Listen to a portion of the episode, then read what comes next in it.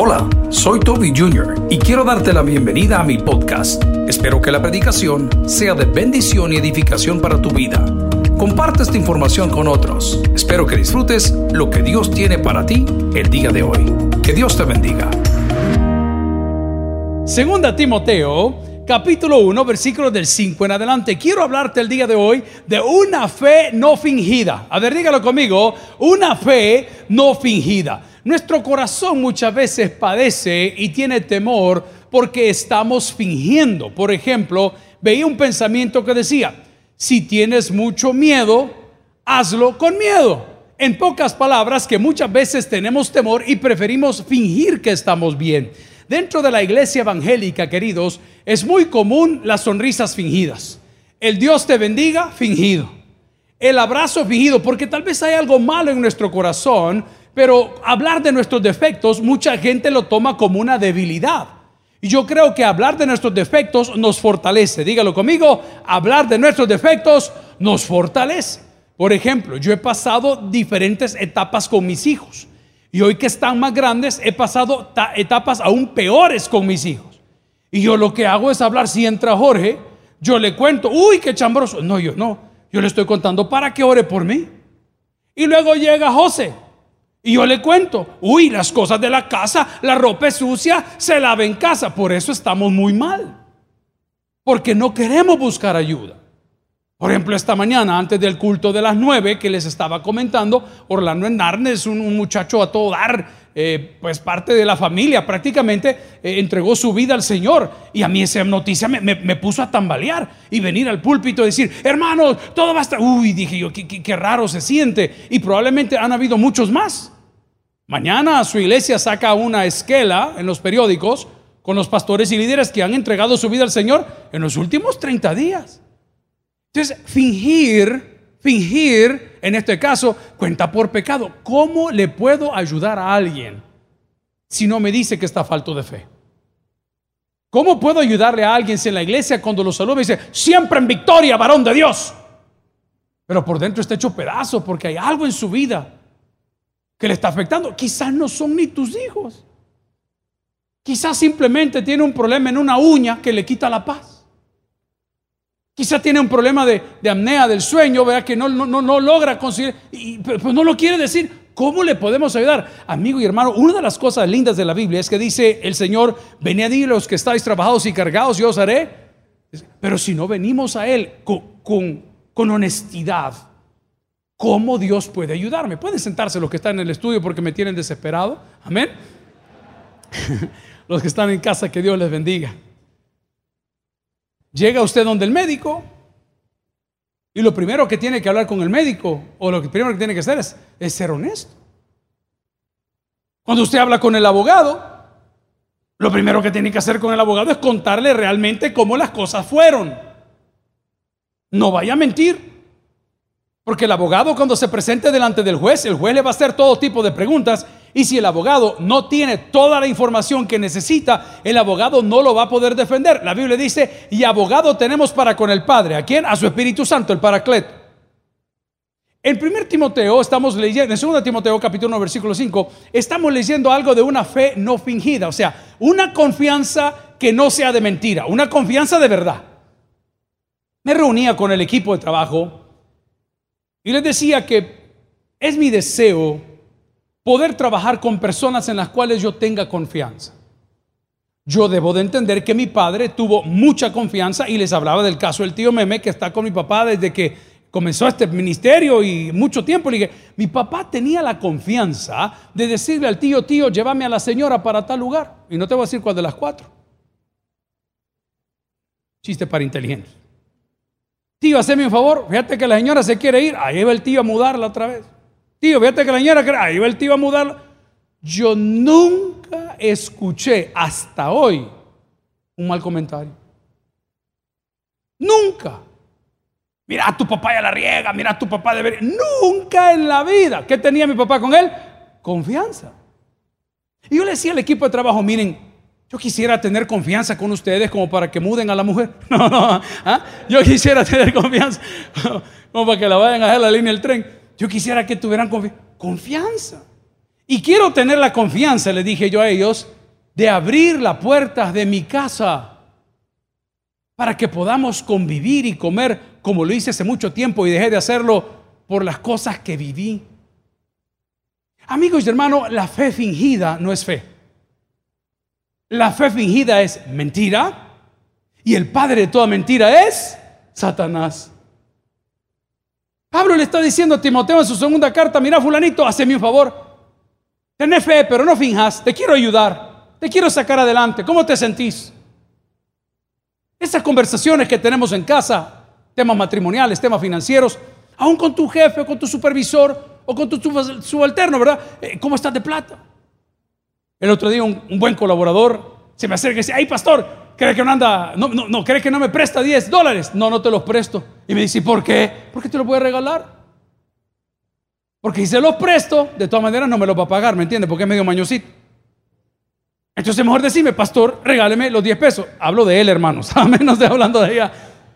Pero no, no sería más fácil decir, Jorge, regáleme 10 dólares, o 5, o 7, o 20, o 100, a venir con fe fingida, a decir, ya te lo a devolver. Aquí espérame, ya vengo. ¿Ah? Aquí estate, ya voy a venir. A eso se refiere cuando dice la palabra una fe no fingida. El problema es que nosotros comenzamos a fingir cuando nos sentimos que Dios ya no está con nosotros. Yo he tenido crisis ministeriales y pastorales. Papá estaba preso en Houston. La noticia acababa de llegar.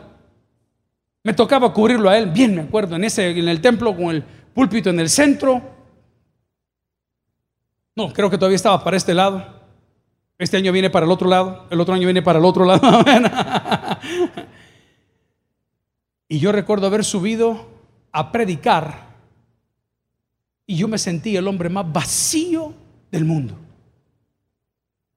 Mi corazón no estaba con el pecador, mi corazón no estaba con el muchacho con hambre, mi corazón no estaba con la congregación, mi corazón estaba con mi papá. Y yo hubiese querido subir y decirle, hermanos, ¿por qué no oramos ahorita y clamamos por mi papá, mi pastor? ¿Por qué no clamamos? Pero con fe fingida, subí. Y fue tan impactante la experiencia y tan desagradable que todavía me acuerdo. No hay nada más horrible que los besos fingidos. No hay nada más horrible que acercarse a una persona que usted no ama y tener que hacer... la fe fingida, querido, es la que comienzan a vivir los hijos de Dios, que creen que Dios está lejos de ellos. Y dije creen porque Dios está tan cerca como de una oración. Pero ¿qué sucedió? La lejanía de Dios tiene una explicación. La lejanía de Dios llega por ingratitud. Le voy a quitar el nombre fuerte de pecado, por ingratitud. Hay gente que es ingrata por naturaleza, gente que no agradece nada. Y nos encanta verlo en todos, pero no lo pensamos nosotros para con Dios. Somos así, hermanos, somos ingratos. Por nuestro carro, por nuestras cosas, por nuestra salud, por nuestra vida, somos ingratos. No le damos gracias a Dios. Creemos que la merecemos y que esto es nuestro y que así tiene que ser porque Dios conmigo. No, no, hay que, hay que tener gratitud. La mejor manera de demostrar gratitud es dando. Y en ese sentido, muy corto, sí tiene razón aquellos que predican esa hiperprosperidad. Sí, está bien. Pues Dios nos ha dado tanto que hay que darle al Señor algo. Está bien. No diga la iglesia, diga Dios. Pero la fe fingida llega cuando sentimos la lejanía de Dios y la lejanía de Dios a nuestra vida llegó por la ingratitud. Yo les he contado que los mil problemas que hemos tenido en 26 años de estar en familia, Hubo momentos que yo me sentí ofendido por cosas que no tienen sentido. Son cosas normales, o sea, éramos hipotes. Quiero recordarle que en el seminario teológico, para aquellos que se han graduado después de los 90, para poder ser pastor ordenado tenías que ser casado. No había ningún pastor ordenado al ministerio si no era casado. Era un requisito. Entonces, todos los que estamos en esa época veíamos el matrimonio como un prerequisito para servir a Dios, porque si no sos casado, ¿qué sos? ¿Soltero maduro? Esa es otra cosa, ¿eh? Si no sos casado, ¿qué sos? Soltero. Entonces, no, no te van a ordenar, pero te vas a así, pero no me van a ordenar. Uno se casa joven, o se casa inexperto, o se casa por alguna otra razón. Entonces son etapas que todos pasamos. Pero una Navidad, yo recuerdo haber llegado a nuestra casa y yo no sé por qué a mí mi papá me enseñó a ser detallista, siempre, siempre. El pastor general, cuando esta iglesia estaba construyéndose, ahí en la Sultana, en la Miramonte, allá en el otro centro comercial, el Rosal, él mandaba dejar arreglos de flores a todos los cumpleaños de la cuadra, a toda la gente que estaba. Entonces yo aprendí de eso. Hoy lo estamos haciendo acá. Mandamos a dejar sobres de 10, no, mandamos a dejar pasteles, le mandamos algún regalo, pero no flores, porque eso complica la cosa. Entonces, siempre con mi familia he sido así. Me encantaba llenarles ahí la casa de regalos y decía, son 12 regalos para cada uno. No importa si eran de dólar City, eran 12 dólares, hermano, amén. Huesos para chucho, que, no importa, ¿verdad? Pastas de dientes que nadie ocupa, cepillos, cualquier cosa, pero me encantaba empacarlos y llevarlos a mi casa y que mis hijos, de la mamá de mis hijos, tuviesen 12 regalos por abrir. Me encantaba. A los dos, tres días ya todo estaba tirado. Pero en una oportunidad, cuando llegó el día de Navidad, yo llegué a la casa y dije, bueno, es Navidad, voy a abrir mi regalo. Y tenía un regalo. Y cuando abrí el regalo, era un par de calcetines en ese momento, hermano, mi corazón de fe fingida. Porque cuando usted regala no espera nada. Porque cuando usted regala no espera nada. Ok, entonces mi fe fingida, que yo quiero que sean felices con lo que les doy, que me quieran con lo que les doy, fue puesta a prueba. Abro el regalo y digo, maldita la hora en que nació, padre. Por un par de calcetines desgraciados. Y han pasado los años y en mi casa me dicen, y todavía te acordás, ¿y cómo olvidarlo? Fe fingida. Fe fingida es cantar alabanza cuando tenés hambre. Fe fingida es andar aparentando lo que no sos. Fe fingida es andar con, con la llave del carro cuando el carro le pertenece a la idea. Fe fingida. Y este le está diciendo, cuídate de la fe fingida porque Dios no te puede ayudar si estás mintiendo, porque donde hay pecado Dios no habita y el padre de toda mentira es Satanás, tened cuidado. Entonces, cuando sentimos la lejanía de Dios, ¿qué hace el pastor? ¿Qué hace el predicador? ¿Qué hace el músico? ¿Qué hace el salmista? ¿Qué hace el encargado de escuela bíblica? ¿Qué hace el encargado de seguridad? ¿Qué hace? Fingimos en victoria, sí, gloria a Dios, sí, Dios lo bendiga, aquí vamos otra vez más, pero por dentro está hecho pedazos. Venid luego, dice el Señor, y estemos a cuenta. No esperes más, hermano. No estés ignorando el elefante rosado que está en el centro de tu casa, que nadie quiere hablar de él. Las cosas se están perdiendo en la casa. Hay prácticas que no son cristianas en la casa. Y no, no, no hay problema. Yo el otro día hablaba con mis hijos. Ustedes saben que yo peleo todos los días con mi vocabulario y tengo un cuchito al cual le echo dinero, pero como lo tengo en la otra oficina, no le he echado. ¿Ah? Pero yo peleo. Entonces uno de mis hijos le digo, mira hijo, ¿y vos por qué no podés hablar bien? Es que yo salí a mi abuelo, me dijo. Él no nació en Ciudad Delgado, él nació en el Escalón, hermano.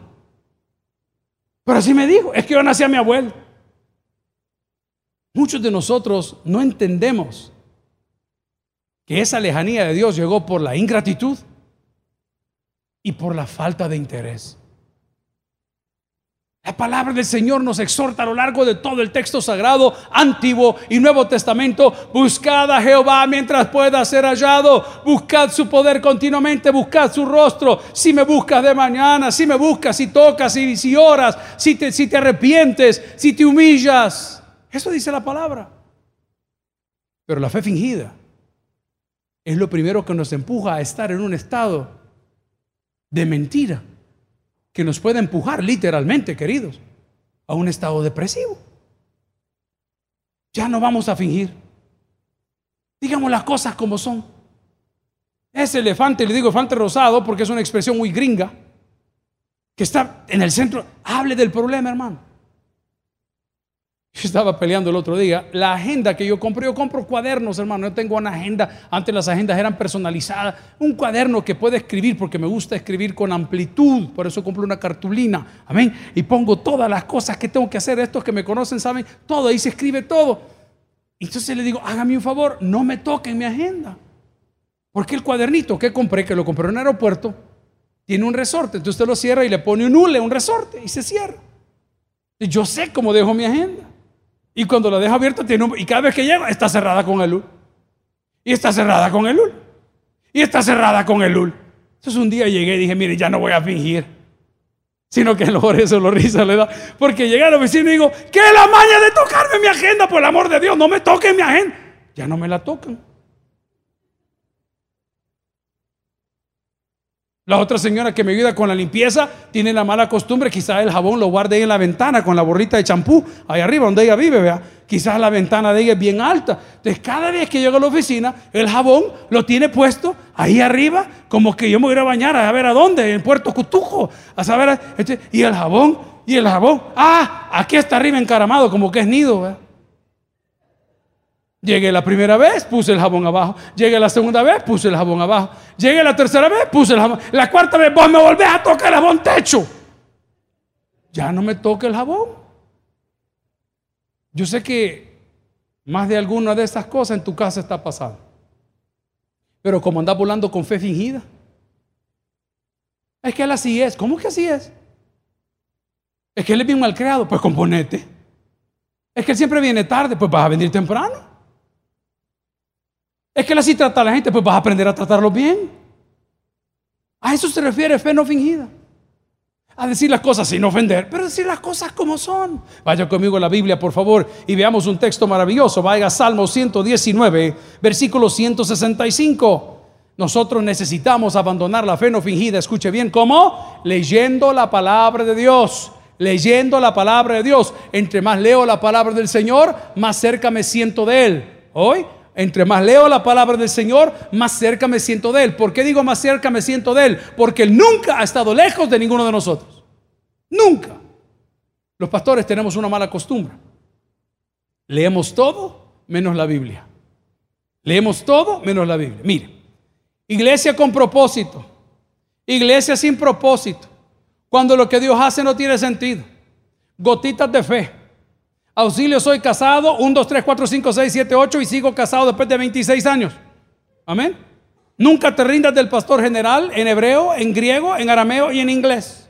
El diario de hoy, la prensa, la página. ¿Cómo se llamaba aquel? El bombón de la semana. El mundo. La noticia, oye, aquel, el santo de Israel. no te voy a decir nada más, amén. La noticia. Todo leemos. Leemos los comentarios de Matthew Henry, leemos teología sistemática, leemos a Berkhoff, leemos a todos, leemos, menos la palabra del Señor. Pero la fe viene por el y el oír. Bye. La fe fingida comienza cuando me siento lejos de Dios porque Dios nunca ha estado lejos de mí. La fe fingida llega a mi vida cuando estoy diciendo que estoy bien cuando realmente estoy mal.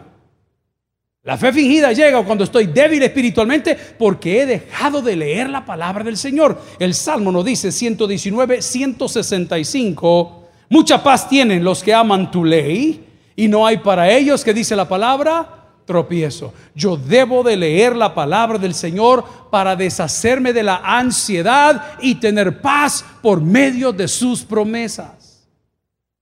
Me fueron a cambiar a la casa una caja de cable. La caja de cable que tenía era una caja de este tamaño, como de cuatro dedos de alto, con un control de este tamaño como que era barra de pan. Pero como solo se había tenido, de repente cuando llegaron los del cable a cobrar, como nos hemos atrasado todos en los pagos, ¿ve? mire, le digo, fíjese qué tal televisor, vamos a llegar a una visita y llegan, hermano, me pusieron una cajita de cable del tamaño de este reloj. Maravilloso, pero súper pequeño. Ahora este cable es cable digital. 4K, 5K, 20K, no sé qué K, HDMI, everybody. Yo, qué belleza. Me pusieron la caja de cable y me van entregando un control, hermano, donde mis dedos no, no, logran. Quizás es para niñas, digo yo, porque es para uña larga, ¿me entiendes? Para poder tocar. Pero qué curioso.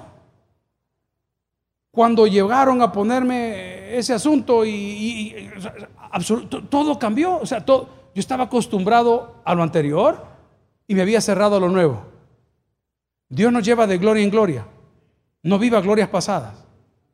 Estás acostumbrado a una iglesia cuadrada, yo, no estoy hablando de una iglesia posmoderna. No, no, no, solo te estoy diciendo. Cuando llegaron a hacer ese cambio, Inmediatamente me di cuenta que había muchas cosas que me había estado perdiendo. Y hoy resulta que puedo ver del canal. Antes solo veía como 40 canales. Y hoy son como 167 canales y no me lo van a creer. Me dice el señor del cable, antes usted pagaba como 50 pesos, hoy va a pagar 14. Espéreme, le dije yo, por televisor. No, me dijo, por todo. Por todo. O sea, me dio más canales, me dio una caja más pequeña, me dio un control para niña y, un tamagotchi me dio para poder cambiar volado. Y voy a pagar menos. Sí, me dijo. porque no nos había llamado antes? Porque tenía fe fingida. Porque yo creí que lo que yo tenía era lo máximo. Porque creí que en el cristianismo se sufre todo el día y se aguanta hambre. Aguantan hambre los malos y sufren los malos. Porque el hambre nosotros le llamamos ayuno y las pruebas nosotros le llamamos bendición. Son dos cosas diferentes, hermano. Si tú estás en Cristo, créeme que te pasó la planadora. Créeme lo que tenés razón. Pero yo le he declarado en este púlpito por 26 años que Dios me quita lo bueno para darme lo mejor. Por eso dice la palabra, mucha paz tienen los que aman tu ley. Salmo 119, 165. No hay para ellos, ¿qué dice la palabra? Tropiezo. Yo debo de leer la palabra del Señor para evitar tener fe fingida, para no estar sufriendo por cosas que puedo cambiar ahora, para poder conocer lo que Dios tiene para mí, para entender que los propósitos de Dios es que yo me deshaga de la ansiedad y pueda tener en Él paz. ¿Sabe qué decía el pastor general? Don Armando Villeda, Dios lo bendiga estaba ansioso por cosas de sus negocios le decía, Armando, venite a la iglesia, hombre, le decía. Y don Armando en aquella época que tenía sus empresas, ya estuvo un hombre retirado. Aquí pasaba caminando. ¿Está Edén con nosotros hoy? Edén, amén. Ahí está Edén. Es que como anda con traje no lo conozco porque es transparente, amén. Y el loco de Edén que está casado, al terminar el día de trabajo, muchas veces yo me quedo acá en la oficina y salgo por la ventana y veo a alguien corriendo en la iglesia. Y veo a ese fantasma pasar durante una hora. Y le digo yo, el loco de Edén. Hay gente que, Bonerges, los días martes, terminaba el culto, aquí venían a jugar basquetbol.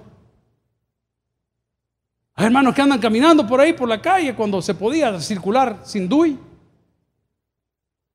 Y ahí vienen a estarse en las mesas de la iglesia. Y yo he dicho que gente más desocupada y, y que no trabajan y que no tienen que hacer, olvidando que la Biblia dice, mejor es un día en tus atrios que mil fuera de ellos. Fe fingida, hermano. Renuncia a la fe fingida. Hoy cuando vuelva a casa, hable de las cosas que le han incomodado por años que las ha tapado con una sonrisa, que las ha tapado con un regalo, que mejor agarra para otro lado, que mejor se va para otra casa, que mejor se va con sus amigos, que mejor se vuelca al licor, que mejor se vuelca a la droga, con tal de no confrontar y enfrentar su problema. Deje la fe fingida. Mire qué lindo lo que dice el salmista en el 119. Le quiero dar un dato de este salmo. Es el salmo más largo, obvio. Pero este salmo es un acróstico de cada letra del alefato hebreo, él saca un texto divino. Mire qué locura la que tenía para con Dios el autor. Y nos dice en su 119, 165, mucha paz tienen los que aman tu ley y no hay para ellos tropiezo. Yo debo de leer la palabra del Señor por lo que afirma 2 Timoteo 3:16. Vaya conmigo en la Biblia. Ahí nomás, solo va a pasar una página. 2 Timoteo 3:16. Lo hemos leído cada graduación del Colegio de Israel, lo hemos hecho tantas veces y dice la palabra, toda escritura es inspirada por Dios y es útil para enseñar, para redarguir, para corregir y para instruir. ¿En qué dice la palabra? En justicia. ¿Por qué debo de leer la palabra del Señor? Porque es útil. ¿Por qué siento que estoy vacío? Porque no tengo la presencia. Porque no leo la palabra. Leemos de todo. Leemos comentarios, predicando con frescura, predicando con pasión, predicando con autoridad. Todos los libros que nos han recomendado, el rol del pastor, la iglesia relevante, todo lo hemos leído, menos la palabra del Señor. La palabra del Señor, queridos, es inspirada por el mismo Dios. Pues a la hora de contar lo del control de la casa que me pusieron por menos precio y con el control pequeñito ese para cambiar canales, le hablo por teléfono a Vladi, que es el encargado de todas las cosas aquí. Es, Vladi, me ayuda. Solo puedo ver a Roberto Bundio. Canal 4, no me pasa. No, pastor me dijo, no, apriete tal botón y apriete no sé qué otro botón y apriete. Papá, venía a la casa que yo estoy apretando hasta las cejas y no pasa absolutamente nada. Llegó a la casa con algo en la mano. Adivinen qué llevó. Cigarros, dice que no. Adivinen qué llevó. El manual, por el amor de Dios. El manual del bendito control y de la nueva caja digital con todo el HDMI, everybody. Increíble, el manual. Y me dice Vladi, ¿cómo él está en tamaño cipote? Solo le puso chimpum, pan, tortillas, papas, ¡plá! Cambió el canal. Vaya, pastor, me dijo, ya le queda listo. Gracias, Vladi. Yo con mucha vergüenza porque el cipote lo hizo en un ratito. Y usted sabe que el pastor no se equivoca. Amén. Gracias, Vladi. Se va Vladi, hermano, y cree que podía cambiar el canal. De veras se lo digo y se lo estoy diciendo con mucha vergüenza. ¿Y sabes por qué no podía cambiar el canal? Por idiota. Por no leer el manual que me dejó ahí. Y tú eres de los que estás diciendo siempre todo me sale mal, a mí nada me funciona, a mí todo no me paga, a mí el otro me roba, a mí el otro me quita, el otro me critica. Mientras no leas la palabra de Dios, ese es tu futuro y vas a caer en el problema de la fe fingida. Y por dentro te estás deshaciendo como jabón. Pero por fuera andas aparentando que todo está bien, te estás comiendo, te estás secando. Dice la palabra 2 Timoteo 3:16, toda la escritura es inspirada por Dios y es útil para qué? Para enseñar. Amigo, aprender toma tiempo, dígalo conmigo. Aprender toma tiempo. Sí toma tiempo. Yo tengo hijos que estudian diferentes cosas. Y cada uno estudia a su manera. Uno estudia 30 segundos, el otro 45 y el otro estudia una hora. Y yo siempre le digo a uno, digo, mira, nunca en toda tu carrera te he visto con un cuaderno. Y esto me respondió, pero paso, me dijo. Graduado de Luz de Israel, hermano, amén. Gran científico. Mira, hijo, le digo, el problema que vas a tener es que cuando estés en la empresa donde vas a trabajar, si Dios te da trabajo, no vas a tener a tus compañeros que te den copia. Porque estos bichos de hoy son bien inteligentes. Los maestros que ahora están colgando las clases en la web están haciendo el examen todos conectados de su computadora, pero en el WhatsApp los desgraciados están copiando absolutamente todo. Pásame aquí, pásame allá, pásame aquí, pásame allá. Pero como Jorge es bien maldito, el seminario teológico sermón, digo, examen que tira para la plataforma, le desordena las preguntas. Entonces cuando el que está viendo la clase le dice al otro, dame copia de la respuesta número 7, es la de la 9. Solo Dios hace al hombre feliz, Jorge, amén, por amor de Dios. Solo a este se le ocurre tanta maldad. Amigo y hermano, aprender toma tiempo. Pero nunca es tarde para aprender, esa es la buena noticia. Nunca es tarde para aprender, pero aprender toma tiempo. Nos va a tomar un poquito más de tiempo reinventarnos como iglesia, reinventarnos como matrimonio. Ahora, te podrás preguntar hoy, pastor, pero todo lo perdí, todo se derrumbó dentro de mí, dentro de mí. Hasta me alento ya, me sabía él, me sabía él. ¿Sabes cuál fue el propósito de Dios? Ganar tu alma, hermano. Porque si tuvieras los miles de plata que tenías y las empresas que tenías y los contactos que tenías y los amigos que tenías y todas las cosas que tenías, probablemente a esta hora del día estarías en el laguito, en la playita, en el volcancito o en la camita con otra mujer. Pero no estás ahí porque lo perdiste todo. ¿De qué le sirve al hombre si ganara todo el oro del mundo? Fama, fortuna, renombre. Si pierde su alma. ¿De qué te sirve? Estaba hablando con la hija de mi amigo que murió el día de hoy. Y me encanta saber que es una profesional. Me encanta saber que su papi hizo la labor, la graduó y es una profesional, una mujer de bien. Qué bonito fue escuchar a esa niña decir, mi papi siempre nos contaba de las locuras que hacían con usted, que no sé qué, no sé cuánto. Mi papi siempre está muy agradecido con la iglesia, con el pastor Walter, con David, con los que le ayudan, con los que llegaban. Que, wow, decía yo, ese es tesoro, mire. Ese sí es un tesoro.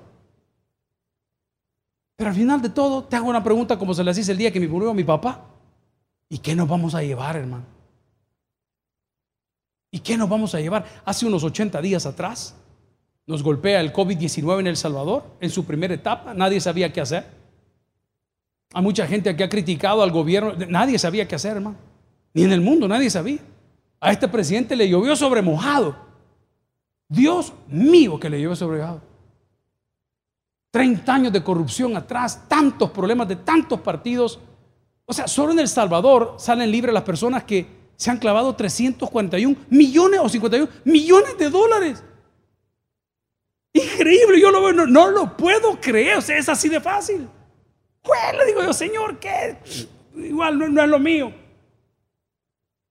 Pero cuando veo lo que estaba pasando, nadie nos pidió prestar nuestros edificios. Nació de nosotros, hermano. Primero lo consulté con Dios, después lo consulté con mi pastor, después se lo comuniqué al equipo y digo, esto es lo que queremos hacer. Arriesgándolo todo. Toda una vida de visión, un seminario, un edificio que se ha mantenido limpio, nítido, produciendo pastores para Latinoamérica y el mundo. Démosle. ¡Wow, hermano! Ayer hicimos el, ya el reconocimiento oficial, cerramos ya todo el contrato y las cosas que les hemos prestado de gratis, gratis, todo lo que se está haciendo ahí. Y cuando comenzamos a caminar con los colegas, no son grandes cosas, pero un lugar donde se adoraba a Dios, ahí jugaron pelota. En el bautisterio lo agarraron de, ducha para bañarse. Las paredes de las aulas las rompieron con puñetazos. El logo grande del tabernáculo bautista lleno de excreta restregada, literal, en todo el logo. Arrancaron ventiladores, se robaron computadoras. Aprender cuesta, pero nunca es tarde para aprender. Pastor, ¿usted se arrepiente de haber prestado? No, de ninguna manera. Y si mañana lo necesita, mañana lo vamos a entregar. Y no para eso estamos. Pero hubo personas de nuestra organización a la cual nosotros les hemos construido sus iglesias, que no les ha costado un dólar, ni pagan un dólar, porque ni diezman. Que les hablé inmediatamente, fulano, parece que van a ocupar aquí, van a ocupar allá, hace mi favor, abrir la... No, me dijo, ¿cómo va a creer? Lo van a destruir. Y, el colegio, ¿cuál colegio? Si es ladronada tuya. Amigo, ¿qué te vas a llevar, amigo? ¿Qué te vas a llevar? Yo he sido de los indios, como lo decía esta semana, que guardo las cosas para no usarlas. Me regalan una corbata y digo, el día de mi divorcio me la voy a poner. Ahí la tengo. Y este traje lo voy a estrenar cuando se case mi hijo. Y los tres son homosexuales. No, tampoco. Y no se han casado todavía. Y ese reloj, no, no lo, no lo pongas, se puede arruinar. Hermano, ¿qué te vas a llevar? Fe fingida es la que el cristiano o el no cristiano comienza a aparentar cuando siente que Dios está lejos de él, Dios está lejos de ti por ingratitud, Dios está lejos de ti por falta de interés, Dios está lejos de ti porque no lees su palabra. Segunda Timoteo capítulo 3 versículo 16 dice, toda la escritura es inspirada por Dios y es útil para enseñar. ¿Para qué? Para redarguir. Diga conmigo entrar en razón. ¿Con qué limpiará el joven su camino? ¿Cuál es el éxito del ministerio retorno? La Biblia. El tío Meme le vienen a preguntar, ¿y qué tipo de terapia tienen aquí? De palos. Ay, pero el niño está acostumbrado a que le den en la mañana su atolito. Así le dice, porque hemos tenido mamás que los vienen a retirar, porque mucho maltrato psicológico, porque tienen que aprenderse textos de memoria. Y les he dicho, colegas de retorno, que he visto testimonios de ustedes que no tienen una idea en los Estados Unidos de Norteamérica, en el aeropuerto que les he contado, yo soy de producto de retorno, pastor. Llega cualquier otra fuente, pastor, yo soy producto de retorno. Y dice, ¿y qué es lo que hacen? Nada. Lámpara es a mis pies tu palabra y lumbrera mi camino. Nunca es tarde para aprender. Aprender toma tiempo. Útil para redarguir. ¿Sabes que muchas veces he tenido ideas locas? Ideas locas como cualquier otro pastor. Decir, miren señores, quizás esta fue ya el COVID-19, este es el cierre, se acabó la iglesia, vámonos a la casa, pongamos mini bodeguitas, aquí ve ingeniero Tirsa, divida todo este volado, vamos a rentar aquí. O pongamos un food court, pongamos alimento, almacenaje, ya cerremos, vámonos, y ya los salvos un salvo. Muchas veces lo he pensado, no te quiero mentir. Pero cuando comienzas a escuchar testimonios, a ver la palabra del Señor, te redarguye, te vuelve a caminar. ¿Cuántas veces hemos visto personas alcoholizadas leyendo una Biblia y la Biblia los confronta? Tengo un buen amigo que se llama Oscar, vive en Miami. Un saludo. Sanando las Naciones se llama la iglesia. Y este muchacho tuvo un encuentro con Dios de una manera sobrenatural. No lo puedo decir de otra forma. No era cristiano, llegó de Argentina a Miami, no era casado. Conoció una cubana muy guapa, su esposa tiene unas hijas preciosas. Se casa con esta chica, no cristiano, nada que ver con la fe. Fuera de la grada de su apartamento en Miami, en una de las grandes borracheras, por no decir la palabra que quiero decir, que andaba pero, pero trabado. Dice que comenzó a temblar ahí en las gradas. Ah, me va a decir un médico, se llama no sé qué, el detox, otro psiquiatra va a decir, no, eso no sé qué, ahí en esas gradas. Y cuenta Oscar que comenzó a llorar como un niño. Y vino al conocimiento de Dios. Por eso él no tiene ninguna denominación en su iglesia. No dice soy bautista, pentecostal, no, no. Él es cristiano. Sanando a las naciones tiene un mensaje muy bonito. Sanó a Cuba por su esposa, sanó a Argentina porque él es argentino. Y me doy cuenta que cuando Dios obra, obra de manera sobrenatural. Dios no obra como nosotros. Dios no tiene hora, no tiene calendario, no tiene año. Mucha gente dice, es que el 2020 es el peor año. Pues, tal vez no será el peor año, pero Dios no tiene calendario. Otros pastores de la organización estaban un poco afligidos. Decían, pastor, es que no estamos predicando, las iglesias están cerradas, eh, Asamblea de Dios ya abrió, fulano ya abrió. Mire, le dije yo, fíjese que Jesús nunca tuvo iglesia y siempre predicó.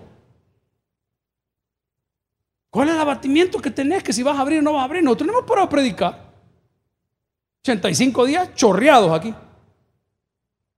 Porque sabemos de la capacidad, no de nosotros, de la palabra de Dios. Dice la Biblia que es útil para enseñar, para redarguir, para corregir. Y lo lindo es que no te golpea. Estaba muy pequeño, un compañero de apellido panameño en el Liceo Salvadoreño llegaba a las clases con zapatos ortopédicos. A mí me gustaban sus zapatos ortopédicos, que no sabía cómo eran. En aquel entonces las plantillas ortopédicas eran de madera. ¿Alguien se recuerda de eso? Lástima que no está la hermana Pati, ella las inventó. Aquí está. Eran de madera. Y los zapatos eran botines como de cuero, bien feos, feos.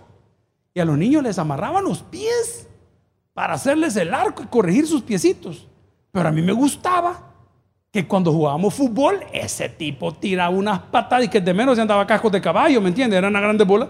Y yo le decía a mi papá en la casa, papi, cómprame unos zapatos como los de fulano. Hasta que me dice, no, hijo, me dijo, esos zapatos son ortopédicos y son para corregir, pero cómo duele, hermano. Fui al odontólogo hace unas semanas atrás, antes de que comenzara este desorden.